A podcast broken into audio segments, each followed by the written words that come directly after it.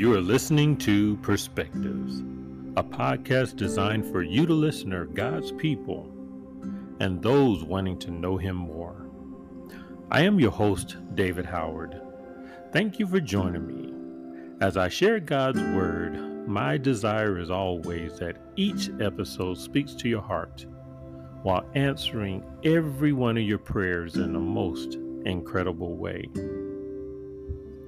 In his song, Move Mountain, Clay Evans sings, If you have the faith the size of a mustard seed, just say, Move mountain, move mountain, move mountain, mountain, get out of my way. If I were to ask, Where is your faith rooted? what would be your response? Is it rooted in beliefs, self sufficiency, institutions, long awaited promises, or in people we consider to be trustworthy? While each is credible in its own regard, none bear any sort of guarantee. All lack the promise of assurance. Faith out of necessity is exercised in our lives repeatedly it teaches us not to be self reliant, but dependent. It forces us to trust what we do not see and lean on the unwavering testimony of faith's heroes. Today's podcast is titled Great Faith. Hebrews chapter 11, verse 1 tells us this Now faith is the substance of things hoped for and the evidence of things not seen. We should, above all things, have faith. But in what? The world in which we live gives us very little to hope in, and for the generations to come, far less. We should, however, with the utmost confidence in what God, not man, has assured us, trust in what is taking place. Scripture reminds us in 1 Corinthians chapter 2 and verse 9 thus, But as it is written, eye hath not seen, nor ear heard, neither hath entered the heart of man the things which God hath prepared for them that love him. Scripture likewise refers over and over again to those of little and great faith such as Jesus' inquiry in Matthew chapter 8, verses 23 to 26. And it says, When he entered the ship, his disciples followed him, and behold, there arose a great tempest in the sea, insomuch that the ship was covered with waves. But he was asleep. And his disciples came to him and awoke him, saying, Lord, save us, we perish. And he said to them, Why are you fearful? O ye of little faith. Then he arose and rebuked the winds and the sea, and there was a great calm. How does one reach such an end when everything has caused our confidence to melt within? We are reminded that if we have faith the size of a mustard seed, we shall, not almost, not could have, not would have, but shall move mountains. Matthew chapter 17 and verse 20. Why a mustard seed? For the sake of visualization, it is considered the smallest of all seeds, 1 to 2 millimeters in diameter, which is approximately 0.039 inches in size, smaller than the typical eye of a sewing needle. And yet, if we simply had that much faith, we would be able to achieve the impossible, that which is uncommon to humanity. In another way, it is God demonstrating as well how little of what occurs in life is within the span of our control or our presumed inexhaustible power. No matter how they appear, our circumstances are not an impasse, but an opportunity for us and for God. Absolutely nothing occurs to God's people by happenstance. Everything in our lives has a purpose, albeit seen or unseen.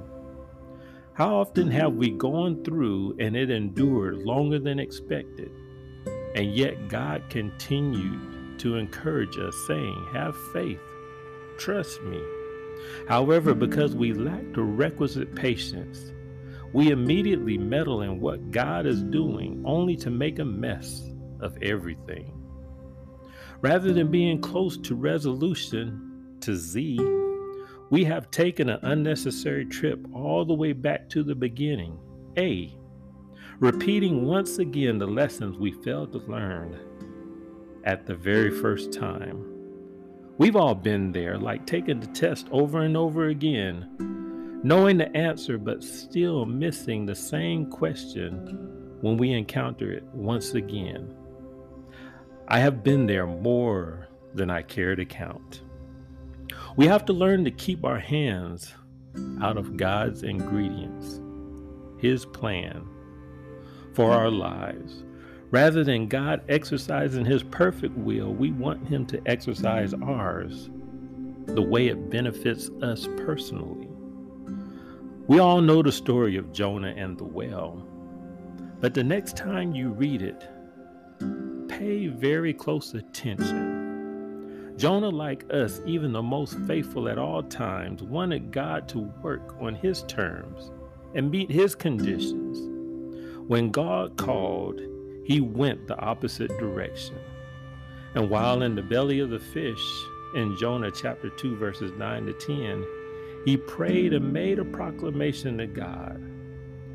But I, with shouts of grateful praise, will sacrifice to you what I have vowed. I will make good, I will say, salvation comes from the Lord. And in verse 10, he says, And the Lord commanded the fish, and it vomited Jonah onto dry land. He was later angered and felt betrayed by God because he believed he did everything God asked, but his faith was misplaced. Rather than having a personal stake in the salvation of the people of Nineveh, he, like we often do, wanted God to destroy them in their sin. But surprisingly, they received the message and repented. That was God's will, not ours. Making a declaration and turning towards God, as we find in Jonah chapter 3, verses 7 through 10 and it says, And he caused it to be proclaimed and published throughout Nineveh by the decree of the king and his nobles, saying, Let neither man nor beast, herd nor flock taste anything. Let them not feed nor drink water, but let man and beast be covered in sackcloth and cry mightily unto God. Yea, let them turn every one from his evil way and from the violence that is in their hands Finally, in verse 9, it tells us He asserts, Who can tell if God will turn and repent and turn away from his fierce anger, that we perish not? And God saw their works, and they turned from their evil way. And God repented of the evil that he had said that he would do unto them, and he did it not. Our faith is not ours alone to exercise but rather to use on behalf of others, not of our own choosing, but led of God, bidding us, urging us, pushing us, and persuading us to stand in the gap for those that are lost and in jeopardy of spending an eternity separated from God's presence. The Lord is not slow in keeping his promise, as some understand slowness. He is patient with you, wanting any not wanting anyone to perish, but everyone to come to repentance. 2 Peter chapter 3 and verse 9. We can feel great contempt for those that lead and govern, minister and teach, hate and abuse, take advantage of, or even despise us. But that is not the reason for faith's necessity. It is not towards but to draw, to permit others to see God's work within us. When the hearts of humanity begin to melt within them, we are assured of salvation by faith through Christ. But it has no purpose if the world is unable to see God alive in his people. We have the utmost confidence in what God has promised. He has shaped and molded us on the potter's wheel. Yet, if we propose to make ourselves in our own image, He will continue in an unfinished manner to make us over and over and over again until we are yielded in the Master's hand. However, if the Master alone molds the clay, we can be assured that we are truly vessels made unto honor. For his hands, either through nurture or rebuke, are able to remove even the smallest imperfections. Unnoticed by man, of course, but visible enough to separate us from God. Our faith allows us to be perfected vessels fit for the kingdom. Dr. McGee told us such in writing his commentary. Christian friend, if it is going hard with you and you are having problems, then God is trying to teach you something. Let God be your teacher. Do not run to your pastor or think you can take a course that will solve all of your problems. You and I are going to have problems, but if we walk by faith, He will see us through. It is difficult to ignore the abundance of trouble that surrounds us. And what we are witnessing firsthand today is not some new phenomenon. These things have occurred repeatedly throughout history. Shall we look to our own benefit, or shall we, with the utmost confidence, trust what God has promised, even though our eyes and ears may tell us something entirely different? While today's struggles may be difficult for many of God's people, imagine how difficult it is for those without faith, without hope, without confidence, without ever knowing the presence of God or the loving kindness of a Savior that paid the entirety of sin's ransom. Wherein does our faith rest? In the environment and people and governments, and fellowships and networks, and associations and leaders and educators or spokespeople, and representatives in churches or laypersons, and friends and parents and brothers and sisters jobs and educations, bank accounts and savings accounts, and retirements and investments and stock markets, and or in the abundance of so many other things. How precious is our faith? How consequential is it? How invaluable is it to us? Faith untested is not faith at all. You see, it is necessary for us to come to a particular place. Faith comes at a price, one that says, I am not in control, and yet completely and utterly yielded to whom we cannot see. Our faith is grounded in principled scripture, rooted in the testimony of others, and the unmistakable demonstration of the lives of faith's heroes. Our faith in Christ will allow us to see the possibilities when others say it's impossible. It will allow us to have compassion when others will say it is undeserved. It will allow us to remain silent at God's beckoning when others become loud and belligerent. And when asked to judge the merits of another's deeds, our faith will simply say, and will not allow us to do what only God is allowed to do. Our confidence, our faith, pure and unadulterated, must endure. That is our only hope. Scripture reveals when Jesus had entered Capernaum, a centurion came to him asking for help. Lord, he said, My servant lies at home paralyzed, suffering terribly.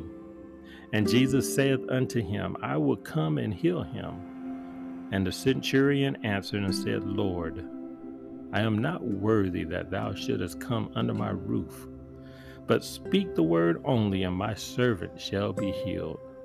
For I am a man under authority, having soldiers under me, and I say to this man, Go, and he goeth, and to another, Come, and he cometh, and to my servant, Do this, and he doeth it. When Jesus heard it, he marveled and said to them that followed, Verily I say unto you, I have not found so great faith, no, not in Israel. Matthew chapter 8, verses 7 through 10. Likewise, the Bible tells us these all died in faith, not having received the promises, but having seen them afar off and were persuaded of them, and embraced them and confessed that they were strangers and pilgrims on the earth. For they that say such things declare plainly that they seek a country. And truly, if they had been mindful of that country from whence they came out, they might have had opportunity to have returned. But now they desire a better country. That is a heavenly, wherefore God is not ashamed to be called their God, for he hath prepared for them a city. Hebrews chapter 11, verses 13 through 16. Great faith, mustard seed faith, is what we need Without such, we are unable to endure which is set before us.